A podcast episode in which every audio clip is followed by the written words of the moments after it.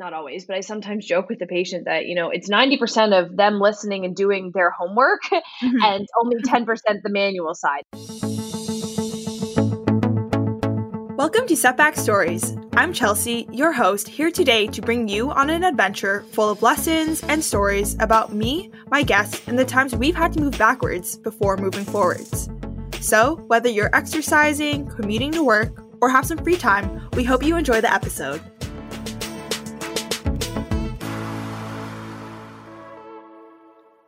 Hi, everyone. Welcome back to another episode of Setback Stories. I'm super excited for today's episode, and I know I say that every episode, but I'm especially excited for today because I'm actually going to be hosting our very first healthcare professional.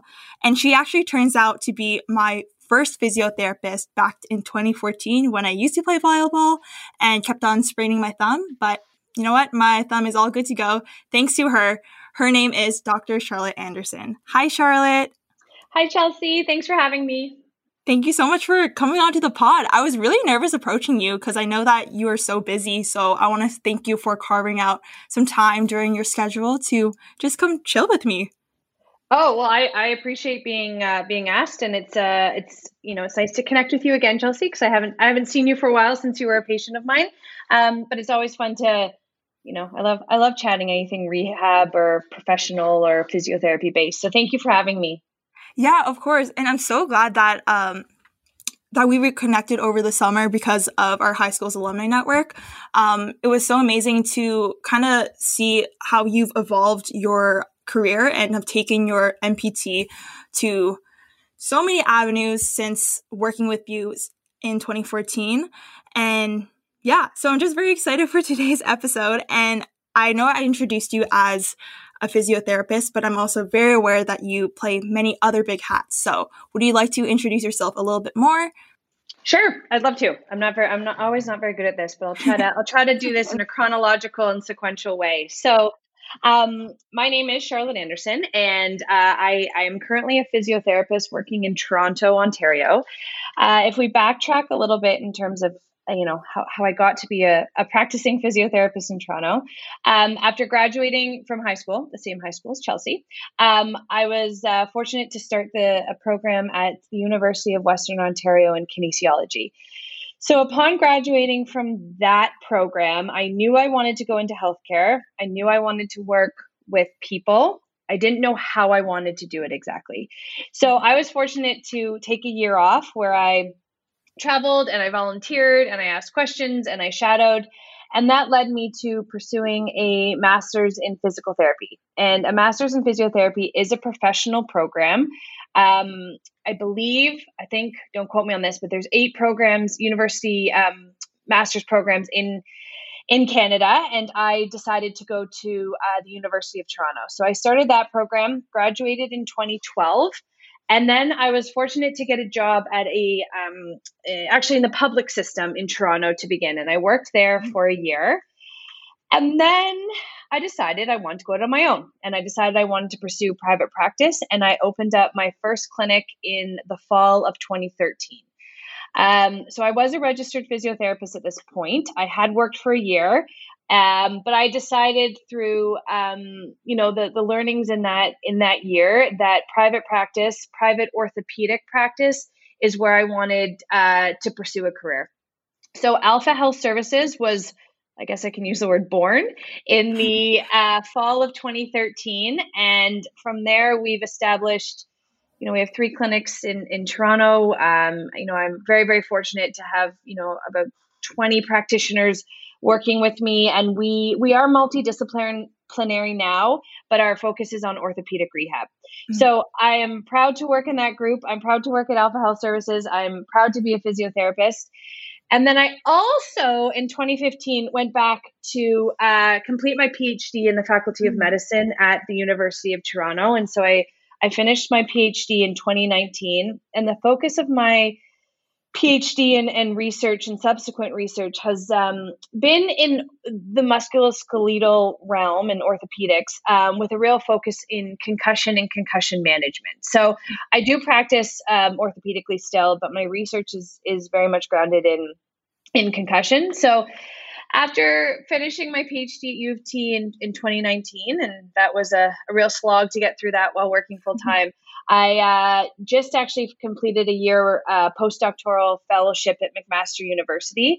And I was fortunate enough to get that position for this past year. And I've just finished that and now moving on to some other research um, with other universities in, in Canada. So as you alluded to at the beginning, Chelsea, I, I guess I, I guess I wear many hats. I'm a practitioner, I'm a clinic owner, um, I'm a lecturer and teacher at the university level, and I'm a researcher. All all under I will call it the physiotherapy rehab science umbrella, and that is where I, I sit today. And and I, I do live and I am based out of Toronto, but I've done a lot of work up in uh, the Yukon, uh, specifically Whitehorse, uh, this year with the global pandemic that has changed my ability to go up there so i've done a lot more virtually but i feel mm-hmm. very very very fortunate to be able to um, you know spread spread the spread re spread, spread the rehabilitation um, science and, and protocols up to you know the northern stretches of our country so that's where that's who i am that's where i'm at now in my point in my career and uh, feel very very fortunate to be here Oh my goodness. Thank you so much for that introduction. My mouth is like hanging open just because I'm just so amazed and proud of like how much you've evolved your career. And I did not know that Alpha Health Services had three clinics. I just thought it was just the one. No, we have yeah, we've expanded. Um and it's been yeah, it's been great. It's been challenging and it's been challenging in this year, but um yeah, physical space is is something that you know rehab we do we do need it and so it, mm-hmm. it's been able to stay strong through through the pandemic as well for sure yeah well congratulations i heard about the new expansion Thank you. Yes, construction's been crazy, but we're doing it. We're doing sure, it. You're doing it. You're doing it. we're doing it. We're doing it. Yes. Yeah, exactly. Yes. And did you start? I'm aware that you started lecturing, I believe, at U of T and McMaster. Correct me if I'm wrong. Um, after yes. you got your PhD, right? Correct, correct. Okay, I, okay. Uh, yeah, yeah. And I do the work. Yeah. U of T and McMaster are the big are the two schools that I, I hold lecturing positions at. Um, and then I try to do a little bit more in kinesiology departments um, right, other right. universities. Yeah. Okay, perfect. That just reinforces the reason why I picked you for today's topic, which is about the importance of client cooperation in physiotherapy and why it's important to motivate patients and how to do that. Clearly, because you have been practicing for around seven years now, but also yeah. you have been pretty much teaching the next wave of physios.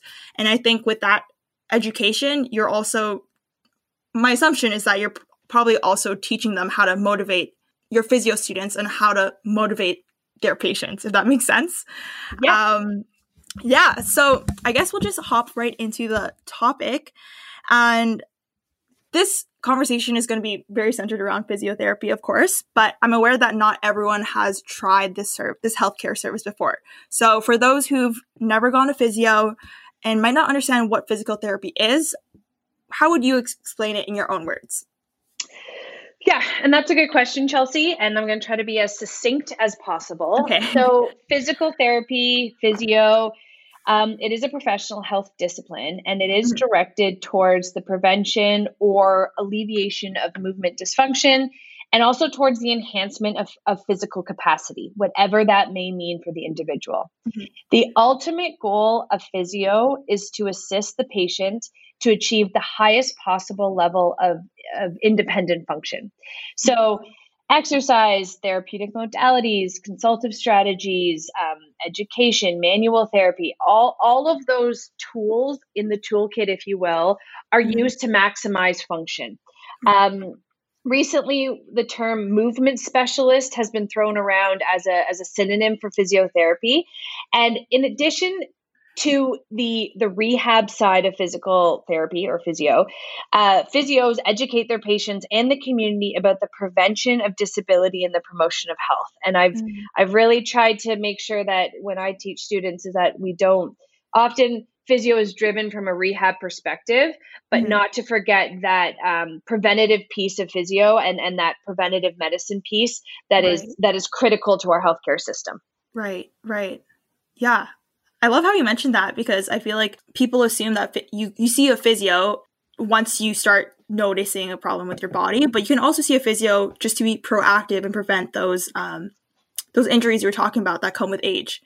Yes, and and honestly, honestly, Chelsea, I I love it when I have patients come in for, for preventative measures because it means mm-hmm. we have a baseline. It means we can, you know, let's just let's just stop something bad from occurring if we can, you know. Yeah. Um, but it's that education piece to um, so people know that that that is something that physios do. So, you know, the word function, movement specialist, um, enhancement of physical ca- capacity, those are all you know, kind of words that circle the profession of physiotherapy. To me, it sounds like you're trying to equip your patients with tools for them to be empowered and take an active role in their own health and healing, which I love. To- totally, totally, totally, totally. And that brings me to my next question. Um, so I preface this episode as the importance of client cooperation, but I think the more specific term is uh, instead of co- client cooperation, therapeutic alliance. So I was just wondering if you could define what therapeutic alliance is and what its role is in physiotherapy. Yes, and I'm, I'm glad you um, brought the term therapeutic alliance up, Chelsea. Um, therapeutic alliance refers to the relationship between any healthcare professional, whether it be right. a physio, an occupational therapist, a sports medicine doctor, whoever, and the patient. Um, basically, it is the means by which a therapist, healthcare professional, whoever, and the patient hope to engage with each other um, and, and have a beneficial effect and change for the client. Okay. Mm-hmm. Therapeutic alliance is critical, critical, critical um, in the role of, of physical therapy, and it's critical to establish for any th- physiotherapist with their patient. Okay, mm-hmm, mm-hmm. why why is that the case? Well, physio rehab it's a process okay and it, re- it requires the commitment from the patient it requires a commitment from the physio as well but it's not a one-stop shop of you know hey here's a pill or here's an ointment to use or whatever mm-hmm. it's a mm-hmm. it's an individualized I hate using the word journey sometimes because it trivializes it, but it's an individual pathway that mm the physio has to know the patient, the patient has to trust the physio, and we have to work together to get back to what they they need, want, and love to do from a functional physical um, perspective, right? Mm-hmm. So that therapeutic alliance speaks to the relationship and how that process is going to go from, you know, kind of the date of first assessment to the date of discharge, because mm-hmm. it is a process, it is a commitment. It, it requires the physio and the patient to to be involved in that process and that therapeutic reliant alliance relationship and that relationship with the other healthcare practitioners that may be involved in in one person's you know rehab it might not just be the physio mm. is is critical um, and it is a you can use the word soft skill i guess but it is a skill that we develop and educate our physio students mm. not just the manual piece i mean yes the anatomy the patho- pathophysiology um, you know the manual skills the handling that's all critical critical but the development of that therapeutic alliance the fostering of that and the real um, grounding that in in some substance is critical and in my you know 7 years 8 years of practice I've really I've really seen the benefit of, of establishing that in in the patient's in the patient's care. Mm-hmm, mm-hmm. I love I love how you mentioned that therapeutic alliance is um, not only exclusive for physiotherapy but also for other services like psychotherapy and even dentistry because mm-hmm. uh, I guess you paint a clear picture like dentists can only fill so many cavities but then at the end of the day it's up to the patient to you know obviously brush every day and floss every day. And i think that's very similar to physio in the sense that you can't expect um, an optimal treatment course if you don't commit to your own exercises and cooperate with your physio. And I never I never really noticed like how important it was to establish th- this therapeutic alliance and cooperate with my physios um, until I tore my ACL and had to go through 18 months of post-op active rehabilitation. It's a lot of work, but I'm really glad that you mentioned that you're training the next wave of physios to kind of take a more holistic approach and establish that relationship with your patients to overall optimize their treatment. Yeah, exactly. And there's a it's a combination of the manual skills, the you know the anatomical, um, you know dynamics, the pathophysiology, the physiology, mm-hmm. but also that you know be a real person and and how do we connect with someone whether it's a young athlete wanting to you know pursue a career in sport or the single mom who has to get back to work or the elderly patient that's worried about falling, right? It can't right. be a one-stop shop. It's got to be individualized for that for that patient. And and you know what? It's easier said than done. It does require practice and strategies, mm-hmm. and I know mm-hmm. we're getting into that later. Um, mm-hmm. And it's not. I think often people um, underestimate you know the skill that is developing that relationship and it does take time it does take effort it does take reflection on the role of the physio on the role of the physio um, in their dynamic and that relationship that they establish with their patient right it sounds like it's about treating the person first and not necessarily the patient Bingo. Do you want to go into physio, Chelsea? You got it. You got it. You got I'd love to. That's the goal. That's the dream. you got it. and that kind of leads me to the next question. I know you were talking about what physio entails, um, but from my experience with physio, treatment is often often looks like a mixture of hands-on manual therapy work done by the physio themselves, plus exercises prescribed and completed at home by the client. So in my head, I see physio as PT equals manual therapy by the physio plus exercises completed by the client. Am I missing anything else in the equation? And if I'm not, could you could you kind of quantify the ratio between manual therapy and exercise pre- prescription?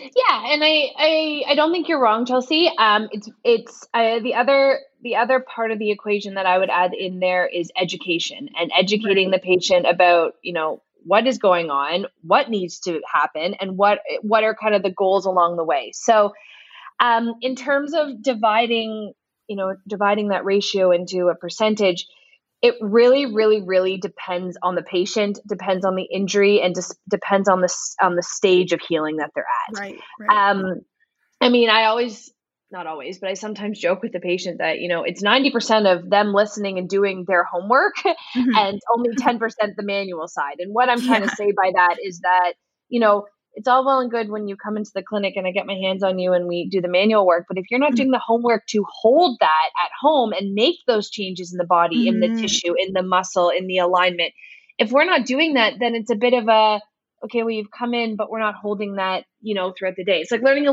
new right. language. If you only speak that language in your one hour class a week and you don't use it in your everyday life, it's going to take a lot longer for yeah. that for that language to be solidified in your brain. So it's hard to you know, give a straight ratio of like, oh, if you've torn your ACL, it's 50% manual and right. 10% this and 10% that. Um, it, uh, I, I'm going to answer that by saying it's it depends on the injury, the mm-hmm. person, mm-hmm. the stage of healing, and that therapeutic alliance about what what kind right. of works for the physio and the patient, and what what are the what are the steps we need to take to get you to that end goal. Right? Mm-hmm. You've got to do grade one, two, three, four, five math before you can do grade six math you can't right. jump from grade one to grade six math. It's similar, right? We've got to right. take it one step at a time. And us skipping, you know, steps along, you know, the, the pathway to the end. Mm-hmm. You know, if you miss grade two and grade three math, you might kind of get grade four, but you're missing that fundamental, right? right? So it's the same sort of, um, it's the same analogy that I use with rehab. So I can't completely answer that, um, but I'd say, you know, it's definitely, I would say every injury um, requires a manual piece a exercise homework piece and an ongoing education piece. So there is a, the there is that understanding and empowerment from um, for the patient. Mm-hmm. oh my goodness. I love those analogies. I'm definitely going to use them um, to my dad because i've been like begging him to like try physiotherapy out but then he always hear these store unsuc- quote unquote unsuccessful stories of his friends like trying physio and it not working for them. But then I always question him like, okay, maybe physio is not working for them, but is it because they're not committing to their homework? Are they not getting those educational pieces that you're talking about? So I'm definitely gonna whip out those analogies to my dad.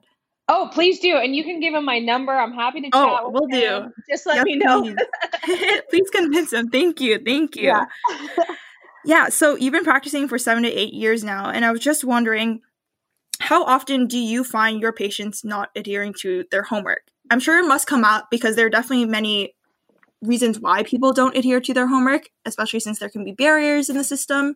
Yes, absolutely. And it, yeah, that's a that's an interesting question because um, I always try to reframe it that you know, it's not that the that the patient is not adhering to their homework it's that we mm-hmm. haven't found the right plan that works from them for them mm, right? right so again right. that brings us back to that therapeutic alliance and relationships um, but what i will say is the the there the the barrier there there are tons of barriers that exist right. right and and as i've continued to work with you know many different demographics in many different settings in toronto in whitehorse in northern parts mm-hmm. of ontario with students with athletes with older populations with you know with all that group i would i can kind of I'll, I'll list a few barriers and and what i'll say is that these barriers are barriers that are important to acknowledge as a physio and are important to figure out how are you going to help that patient overcome those barriers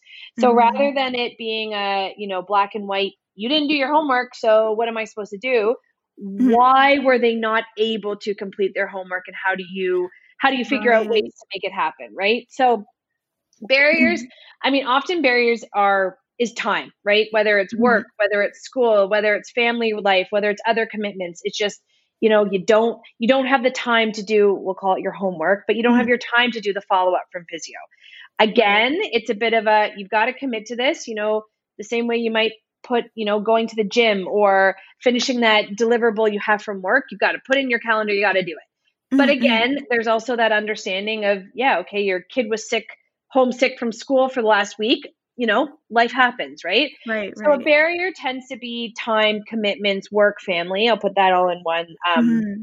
lump. The other understanding, it's and a little bit Chelsea speaking to your dad, is that understanding of of why or the buy-in of mm-hmm. why is it important for me to do this exercise to strengthen my knee after an ACL surgery. Like, mm-hmm. why does it matter? Why do I need to do that? Yeah. And that goes back again to that relationship piece of, hey, let's sit down and let's talk about it. Let's go through why is it imperative that you do, you know, your 10 reps of squats in the perfect angle and function with the perfect weight to be able to get to our end goal and kind of mm-hmm. walk the patient through it so that they understand. Yeah. Um, that's something that again with my with my newer grads and the students I work with, that's a skill to be able to educate your patient into kind of why do I care, you know? And I again mm-hmm. I attribute it to kind of learning at a high school level of, you know, when you're in a class that you don't doesn't really resonate with you, it's why do I have to lo- learn the Pythagorean theory? I don't care about mm-hmm. that. Mm-hmm. And it's about saying this is a this is the foundation for basic math or basic science, right? So mm-hmm. it's the understanding why, it's the buy-in. Um, the other one that often happens is is pain, right? So sometimes right. rehab, not always, but sometimes it can it can be painful. So mm-hmm. pain science and, and education of pain is a whole other topic for a whole other podcast. But pain is subjective and pain is something that you've got to walk a patient through of what does pain mean? Does pain mean you're doing damage and harm or is pain mm-hmm. kind of a necessary e- evil? I mean chelsea you knew with acl surgery. You know sometimes there's going to be some pain in breaking down that scar tissue getting that range of motion back. So again it goes back to that education of of what does that mean and what do we do about it? So you know kind of to sum up, because as usual, I'm talking too much. Um, okay. Not adhering to their homework, I would say, is more of a what are the barriers that are limiting that patient to be doing kind of what that homework is, whether it's exercises, whether it's lifestyle modification, whether it's modalities to use at home, whether it's um, you know mindfulness to calm down the central nervous system, mm-hmm. whether it's whatever it may be. What are those barriers? Break it down, have the conversation and what are you going to do to help your patient kind of fulfill um, those needs to get them back to to what what their end goal is and to not lose sight of that end goal and those short-term goals that are leading to the long-term goal? Yeah so pretty much what i'm hearing is that you're trying to find you're trying to help your patients find their why. Bingo yeah, yeah, and I can relate to that regarding my ACL recovery journey because I felt like I was so motivated. Well, I definitely got burnt out through those 18 months of post op active rehabilitation, but I always tried to remind myself what my why was, which was to eventually get back to Ultimate one day, which has always been my why from like day one. And that's, I, I don't think I told you about this, but I actually kind of created like this blog using Instagram. It's an Instagram. Oh yeah, so I pretty much created an Instagram account um, to document my recovery. And every time I'm feeling down or kind of jaded or burnt out or feel like I'm losing my why, I just just scroll along all my stories, um, my highlight reels, and my photos to remind myself of that why. So I love how you're navigating, um, you're working with your patients to navigate their why because I think it's so important. Yeah, and that little strategy you just told me about Instagram is something that you know maybe maybe for the more the millennial folks that yeah. can be used as a bit of a of a reminder. And again, Chelsea, that's a great again, it goes back to that individualized approach because that's not going to work for everybody, but it worked for you right. and it grounded you at times when you're thinking, why am I doing this? Like, where am I going with this? What's the, what, what, where, what's the point? Right. So right. You, you nailed it right on that, that why and having that, that discussion with the patient because my why as Charlotte Anderson, if I had an injury, might be very, very different than your why as my patient. And I have to mm-hmm. be careful not to um, put my why onto the patient, right. but listen to what everyone's different, right? What is mm-hmm. theirs? And let's work. I don't have all the answers, but mm-hmm. let's work together to figure it out because my job is to get you better. And at the end of the day, that's what I'm going to do. And I've got to figure out the best way to get you there, the most effective, efficient, evidence-based way to get you there. And and that's why I do what I do. Oh, I love that. I love that. And you mentioned how um, different strategies work for different men- demographics, such as Instagram, uh, an Instagram recovery account being uh, probably most applicable towards millennials or Gen Z.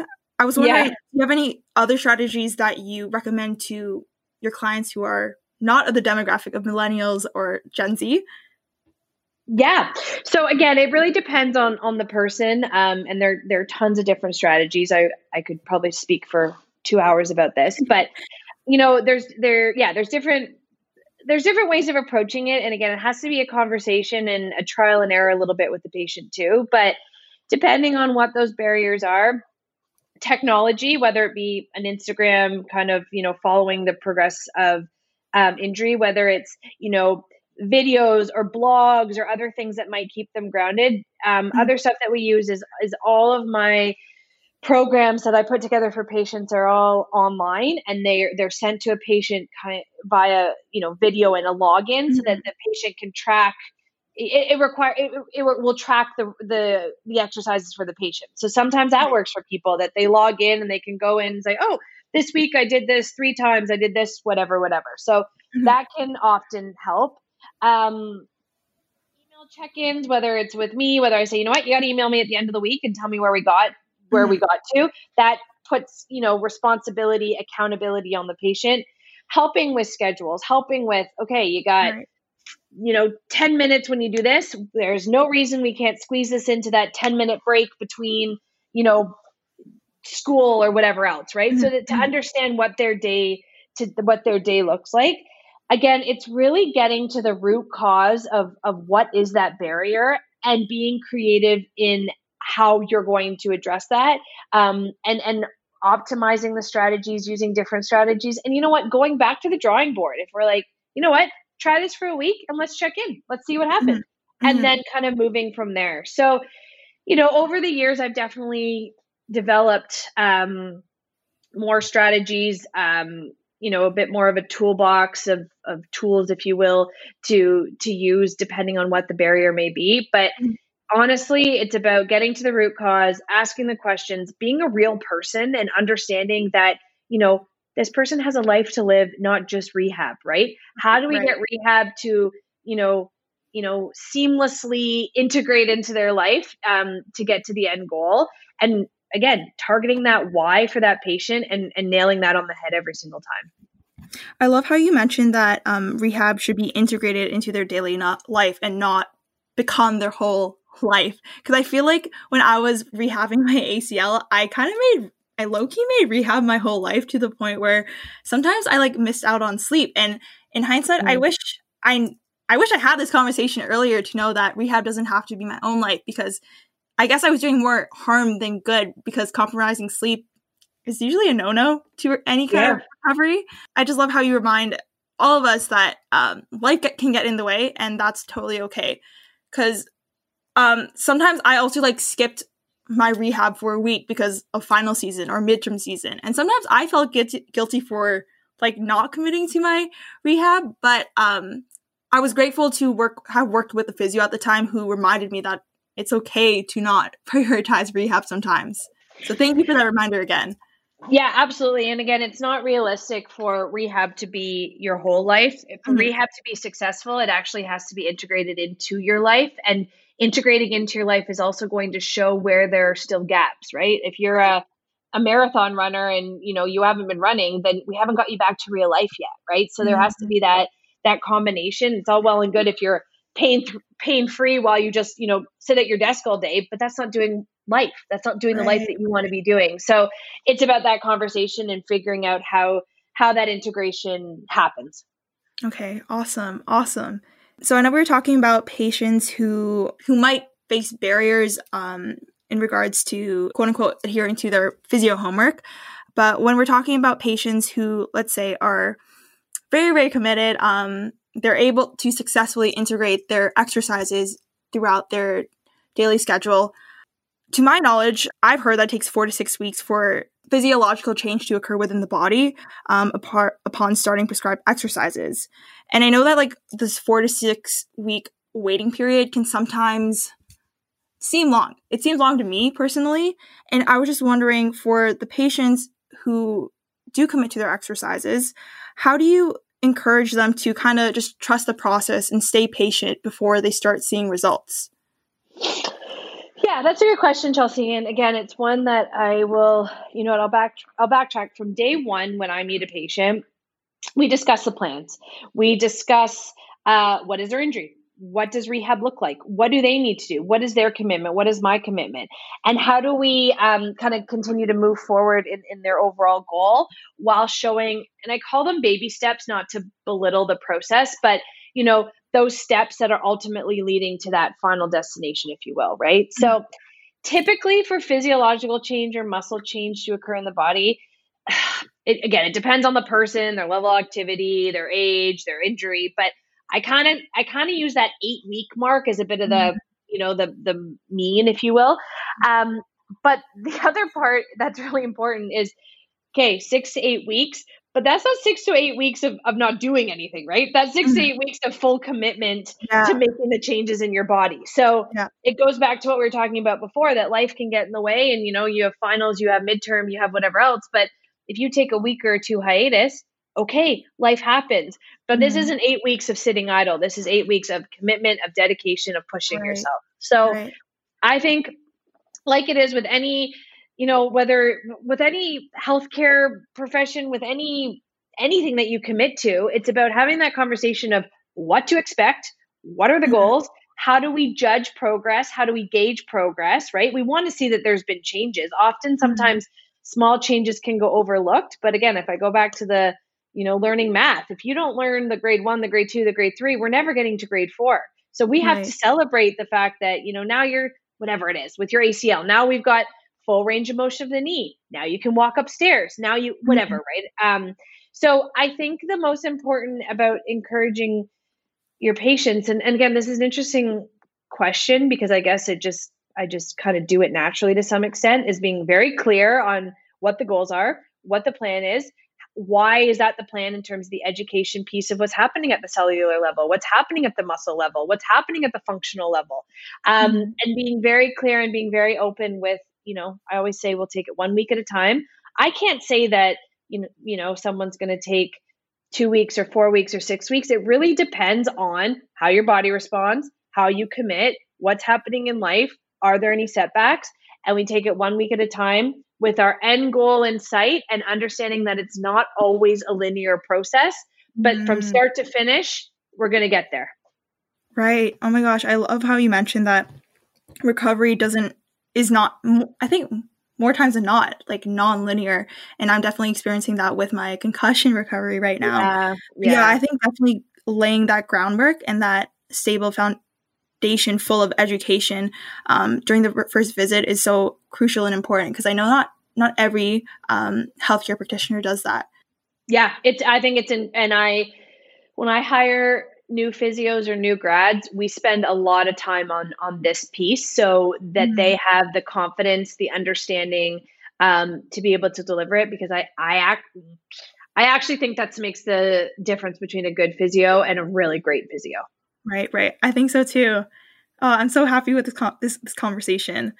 um, before we wrap up, I was just wondering if you had any general advice for either patients who are struggling to stay motivated or physiotherapists themselves, whether they're PT residents or PT students who want to seek resources to become better at motivating their patients. Yeah, absolutely. So for patients who are struggling to stay motivated, I think I would I would have three main points, um, mm-hmm. and two of them somewhat contradict each other, but not actually. So the first point is is be honest. Be honest with yourself as your patient. Be honest with your goals. Be honest with you know if you've if you've never run before and you had an ACL surgery, don't expect that running is your first goal when you've never done it before, right? So right. to be realistic, be honest. Be honest with yourself and be honest with your team. And what I mean by your team is is rarely is physio. Well, be honest with your physio, but the whole group of people that are working with you to rehab you and your family, be honest mm-hmm. um, and set those goals for yourself. Mm-hmm. The next one is for patients is, and these are where I, I'm somewhat contradicting myself, but go easy on yourself. Rehab is a process. Rehab can be challenging. There are days where you're going to feel that you are just running up against a brick wall and you can't make any movement, right? Mm-hmm. Go easy on yourself, breathe, trust the process, trust your physio. This goes back to being honest and, and mm-hmm. share that with your physio if that's the case, but don't be too hard on yourself. Mm-hmm. That then mm-hmm. goes to my third point is be hard on yourself. and what I mean by that is you've got to treat rehab as a goal that you're trying to attain, right? right? The same way that you approach a assignment at school or a deliverable at work, this is not a passive process. No right. one can do it for you but you need to know what you need and how you respond best to feedback and you got to be hard on yourself to keep pushing forward okay so mm-hmm. i realize i'm kind of contradicting myself but there's a yeah, there's that yeah. fine line between cutting yourself a bit a bit of slack and, and mm-hmm. trusting the process and trusting the healing process and pushing yourself the same way you would push yourself to attain another goal mm-hmm. okay that makes sense to me yeah and for physios who are struggling to motivate their patients, whether you're a newer grad, whether you're facing um, a new condition or a challenging case, or you're just kind of at a point in your career where you're feeling a bit, you know, how do I keep doing this? Again, I have, I don't know, I guess I can break it into to three parts is be real. Be a real person with your patient. Try to mm-hmm. put yourself in their shoes as best as you can. Do not make assumptions. Mm-hmm. Um, and it's okay to say, you know what? I know this process is really challenging. I get that, and we're going to work through it. Mm-hmm. So, being real, again, whether you're a physio, whether you're a teacher, whether you're a parent, whether you're a friend, I mean, I do think that's something that we all can ground ourselves in as well. Um, right. The next thing is asking questions. Um, ask your patient questions, probe a little bit deeper. If they're comfortable with it, involve you know a family member or parent or whoever else who might be part of the process as well um, ask the questions that will help you get to the answer okay? Mm-hmm. and that then leads me to being creative. As a physio yes we're grounded in science. Yes we're grounded in protocol. Yes we're grounded in gold standards and evidence-based treatments. But be creative. It's part of our job to figure it out. So figure it out. If you have to ask more questions if you have to look for different movement if you have to see if it's okay to you know, chat with a coach or a caregiver or whatever. Figure it out because it might not again, it's not linear for us either. And and challenge yourself to figure out what does your patient need? Ask the questions, be real, and be creative because there's not there's not really a a one-stop shop or a do this, do this, do this. You got to deviate sometimes to get to that end goal. And that is your job as a physio is to figure it out.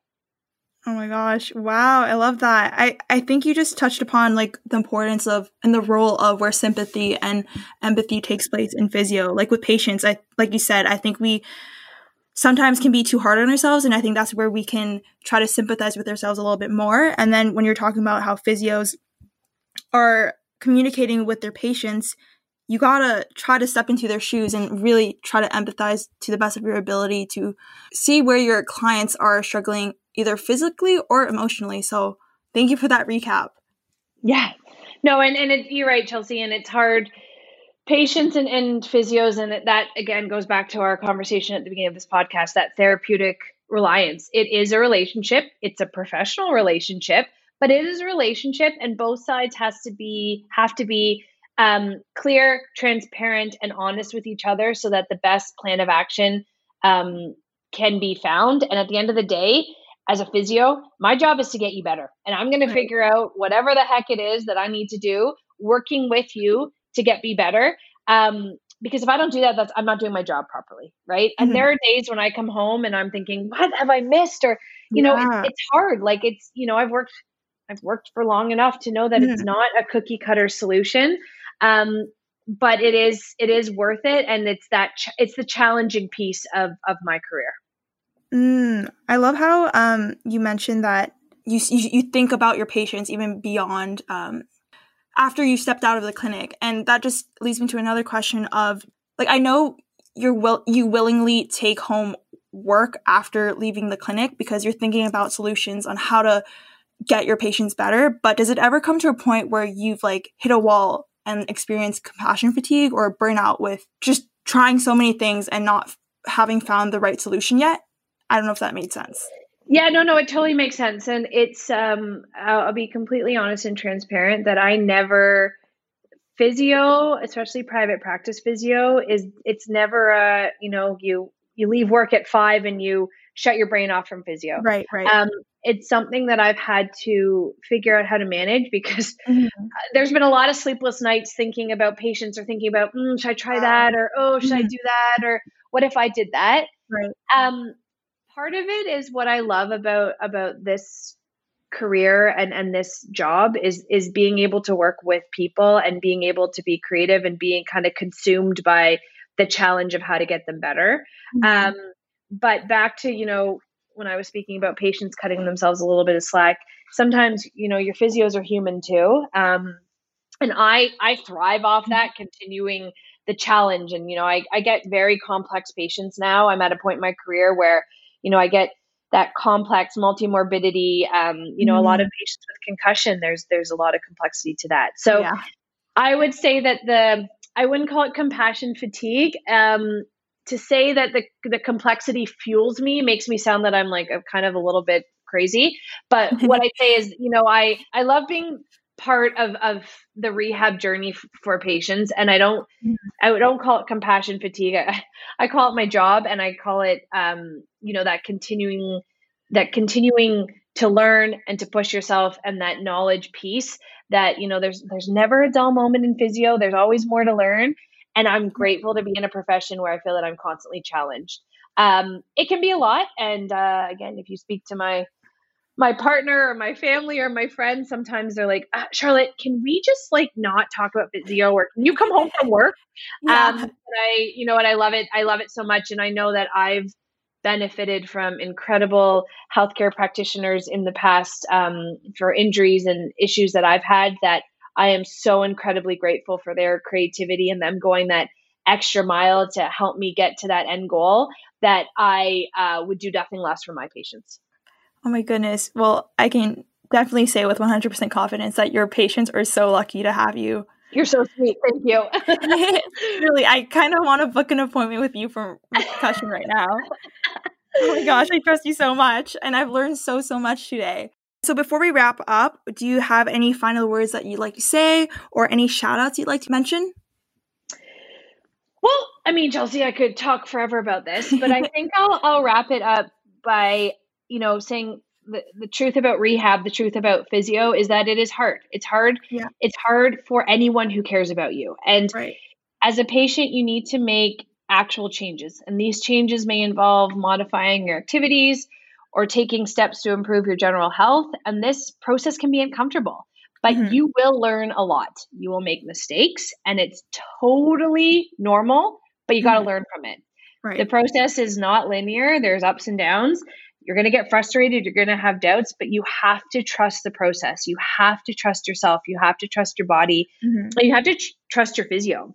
Right. There's no magical quick fix passive products are not the solution they can they can mm-hmm. aid in the solution but they're not all be all end all mm-hmm. be wary of anyone who promises an instant result or cure all for everything and everyone and you need to be empowered as a patient to control your own journey and mm-hmm. you have to feel that your physio or your team is with you every step of the way Mm. And structural changes on imaging often don't always explain pain completely, right? And that's where that multidisciplinary care approach is often superior to a singular care approach, right? And mm-hmm. pain not be the pain may not be the first thing to change, but rehab isn't just about improving pain. It's about improving quality of life and well-being. So right. find professionals with scientifically backed resumes. It's all about the small victories. Treasure them. Don't underestimate them or belittle them. They're stepping stones that are leading to the leading your path to your final destination, if you will. Mm-hmm. Ask a lot of questions. Never be afraid to ask questions. Ask for the clarity. Write stuff down. Set goals. Prioritize what is important to you. And find that physio who listens, who pushes you, who challenges you physically and has has your goals in mind. Okay. Mm-hmm. It is a process. It's a process for you and your team. Um, but don't you need to trust in in that process and trust in the person leading the process. So right. I feel incredibly lucky as a physio to work with all of the physios that I work with at Alpha Health Services. They're all incredible practitioners that I learn from every single day and have, you know, driven driven my development um, as a practitioner. And you know what? I think I speak on all of us um, on behalf of everyone at Alpha Health Services that we feel incredibly lucky to be in this field and to work with with patients who um, you know are looking to recover because we're all going to have setbacks in life. We're all going to have physical mm-hmm. issues or functional issues. Finding that physio who can listen and who knows you to get you back, I think, is something that's incredibly special. And um, I feel very lucky to to work with some of the best in the field. Oh my goodness, thank you. This was definitely the conversation I needed to have today because earlier I was feeling kind of kind of a little hopeless on my concussion recovery, but you've literally just given me so many tools that I can use to having a more positive mindset and not settling for my health. So, thank you so, so much for taking the time to come on to Setback Stories today. I am so appreciative of it, of you, and all you have done for your own patients and your team at Alpha Health Services. Thank you so much, Charlotte.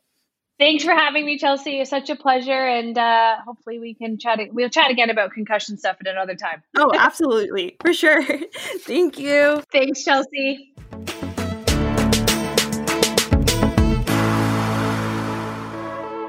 Wow, what an episode with Dr. Charlotte Anderson. There was so much wisdom and authenticity in the advice that Charlotte shared that is still resonating with me weeks after our conversation. Here's what I've taken away with me and plan on using to stay motivated throughout my own rehab journeys.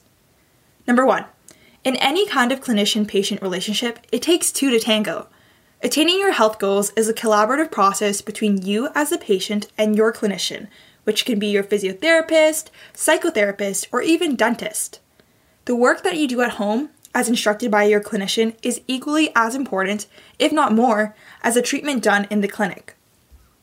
Number two, while it is important to find a clinician who is equipped with the hard skills of their profession, it is equally as crucial to find a clinician who's real with you. You deserve someone who you can trust, someone who will listen, and someone who is determined to help you even if that means thinking outside of the box. Number three, while rehab is an active process, rehab shouldn't consume your entire life. Talk to your clinician about strategies to integrate rehab into your schedule that's compatible with your lifestyle. Number four, be curious. You deserve to know why your clinician has chosen a specific exercise or therapeutic approach.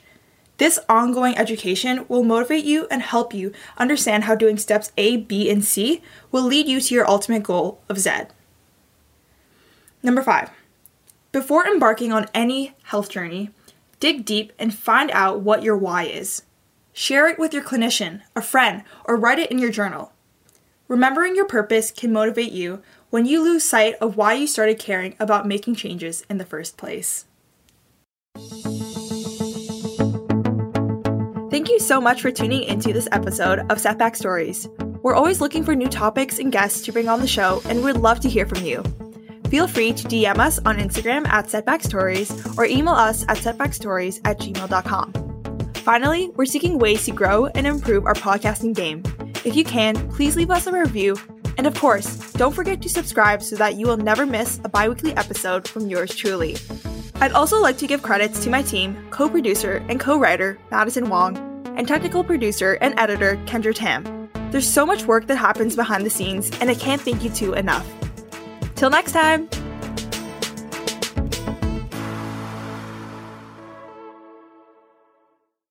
Sorry. sorry, I'm still processing things. Um,